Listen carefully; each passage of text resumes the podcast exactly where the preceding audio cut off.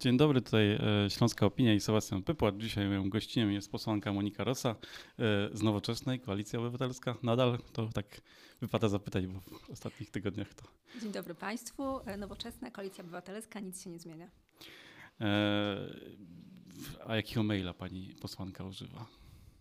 No, używam kilku maili. Sejmowego oczywiście, maila nowoczesnej oraz biura poselskiego również na domenie nowoczesnej i czuję się bezpiecznie z tymi mailami e, sejmowymi i z tymi e, partyjnymi? Nigdy nie można czuć się bezpiecznie, bo jednak ataki hakerskie się zdarzają. Natomiast na swoim prywatnym mailu mam podwójne uwierzytelnianie. E, a jak zabezpieczone są maile sejmowe, no to trudno mi powiedzieć.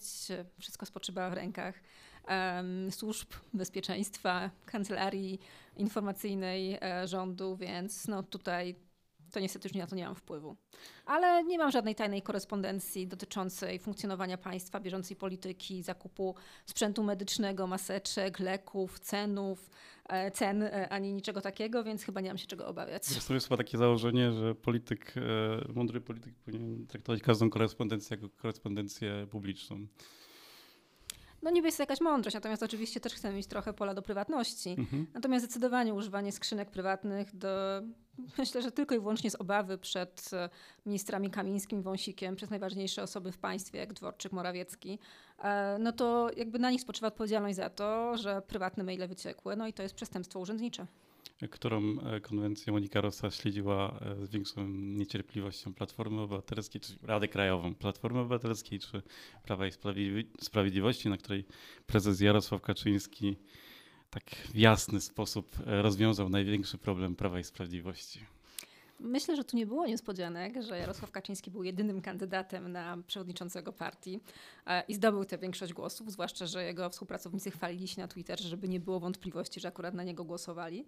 E, Ale było kilka głosów przeciwko i kilka osób się wstrzymało, żeby nie Myślę, było. Myślę, że tu będzie dochodzenie, kto i jak zagłosował. Myślę, że wszyscy porobili zdjęcia i teraz będą, będzie dochodzenie.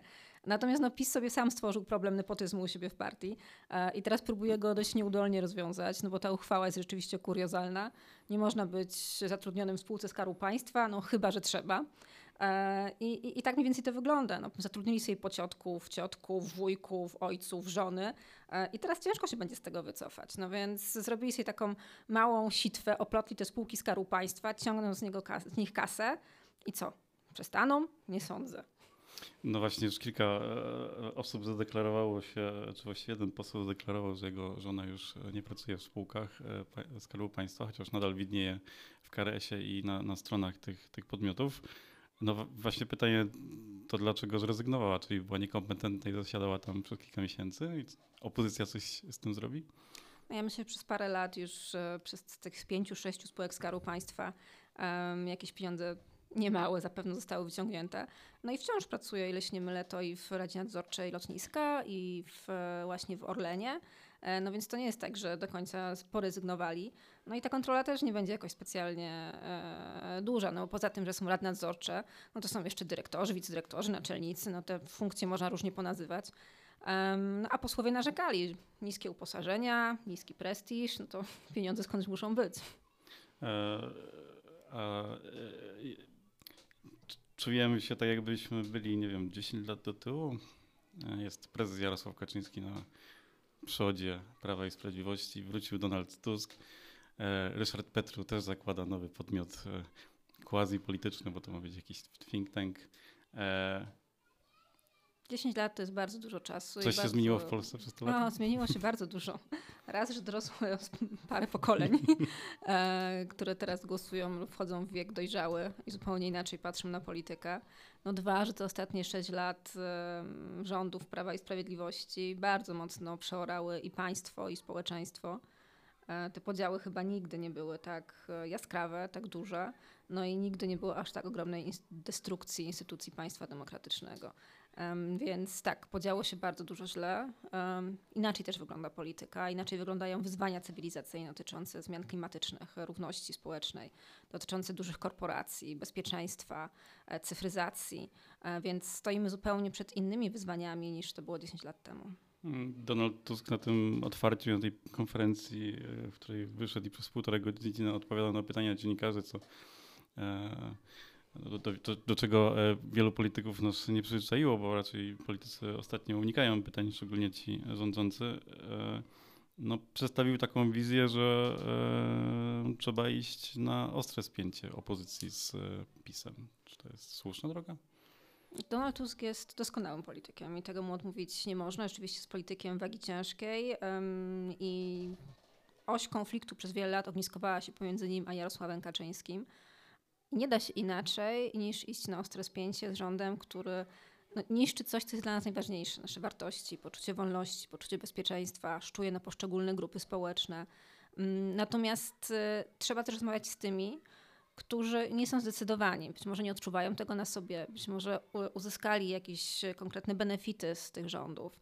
E, więc tak, na ostro, jeśli chodzi o wartości, ale przede wszystkim spotkania z ludźmi. Mm, no to kiedy możemy się e, czy nowoczesna dostała jakiś taki sygnał od Donalda i Platformy, że przyjedzie na przykład na Śląski test i e, zacznie robić porządki? Jakieś e, oczywiście wyjazdy będą. Tutaj Platforma Obywatelska, Koalicja planują jakiś szereg spotkań w różnych częściach kraju. Natomiast no, też szef naszej partii jest w kontakcie z władzami partii Platformy. W końcu jesteśmy w koalicji. No więc ta współpraca i w Sejmie, i poza nim po prostu będzie i konieczna, i przydatna. A czy Szymon Hołownia i jego Polska 2050 jest potrzebna w tej układance? Czy po prostu nowoczesna powinna spełniać tą rolę takiego, jeżeli ktoś nie chce głosować na platformę, a czuje się gdzieś tam w opozycji do PiSu, no to ma przecież wybór, może wybrać nowoczesną w teorii. To, w jaki sposób będą skonstruowane listy wyborcze, to jest pieśń przyszłości troszeczkę. Mhm. Oczywiście musimy być gotowi na wybory w każdym momencie, bo nie wiadomo, co się wydarzy. Natomiast w Polsce mamy metodę Donta liczenia głosów, która, jak wiemy doskonale, preferuje dużych graczy, duże e, partie polityczne. E, więc na tyle mądrze trzeba te listy skonstruować, by to nie było pięć bloków wyborczych, bo wtedy po prostu przegramy. E, tylko jeden, dwa, które, na które po prostu ci, którzy będą mogli i chcieli, będą głosowali. E, tak żebyśmy nie obudzili się, że każda partia zdobędzie sobie po parę, paręnaście procent, a PiS zdobędzie większość. Mhm.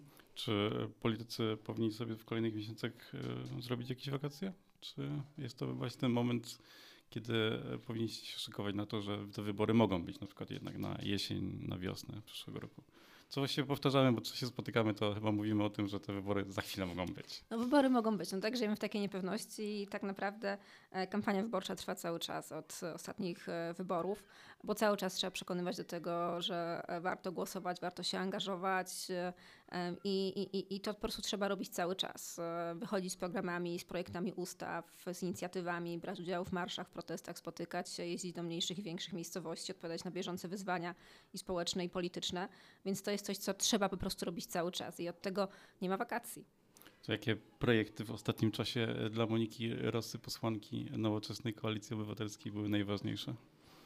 Dla mnie najważniejsze są takie aspekty wyrównywania szans i kwestie prawno-człowiecze, czyli przede wszystkim kwestie dotyczące osób z niepełnosprawnościami, ale także osób niesamodzielnych. Dlatego bardzo często e, dopytuję ministerstwa i zwołałam też komisję w sprawie właśnie i systemu orzekania, i systemu deinstytucjonalizacji e, polskiej opieki, i także wsparcia dla opiekunów osób z niepełnosprawnościami. Więc te wszystkie rzeczy, które nie dzieją się w ogóle systemowo. Z drugiej strony oczywiście kwestie prawno-człowiecze, czyli kwestie praw kobiet, prawa aborcyjnego, dostępu do ginekologa, ale także społeczności LGBT. Dlatego parę dni temu byłam w Rzeszowie. Rzeszów jako sejmik podjął uchwałę tak zwaną anty-LGBT. I zreflektowali się, ponieważ zagrożono im odcięciem funduszy. E, I to jest taki moment, że można było próbować przekonać państwo radnych, że może warto z tej uchwały zrezygnować że mówimy tutaj o ludziach, o ich nieszczęściach, e, o tym, że przemoc dotykająca społeczności jest szalenie wysoka, e, odsetek depresji, ale też samobójstw i samopoczucia nastolatków. Ja próbowałam powiedzieć im, że to są ludzie. E, czy się udało? To zobaczymy przy głosowaniu. Zabrakło mi tutaj tego wątku spisu powszechnego i tej kampanii promującej Ach, to oczywiście. śląską tożsamość. No jesteśmy już trakcie. Myślę, że większość tych, którzy chcieli zadeklarować e, e, związki ze Śląskiem, to już to zrobili, co też pokazują statystyki, że na Śląsku najwięcej osób się spisało.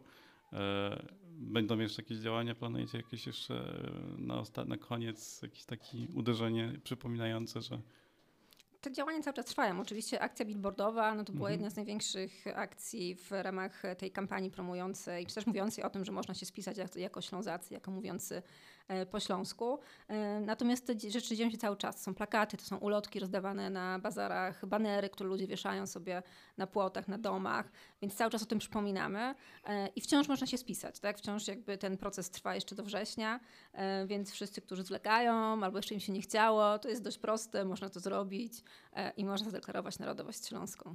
Chyba jeszcze nie rozmawialiśmy od tego e, momentu, jak, e, jak spis się rozpoczął, więc zapytam, jaki będzie, to trochę tak głupio powiedzieć, ale wynik dla Ślązaków. Będzie ich więcej, czy... Ciężko mi oszacować. I em, to też nie jest tak, że trzeba się ścigać poprzednim wynikiem, Mhm. bo tutaj składają się różne elementy na to, w ile osób się spisze też i polityczne, i Mhm. jaka jest narracja i sytuacja. Natomiast myślę, że wciąż będziemy największą nieuznawaną mniejszością językową i etniczną w Polsce. Dziękuję. Moim gościem była Monika Rosa, posłanka Nowoczesnej Koalicji Obywatelskiej. Bardzo dziękuję.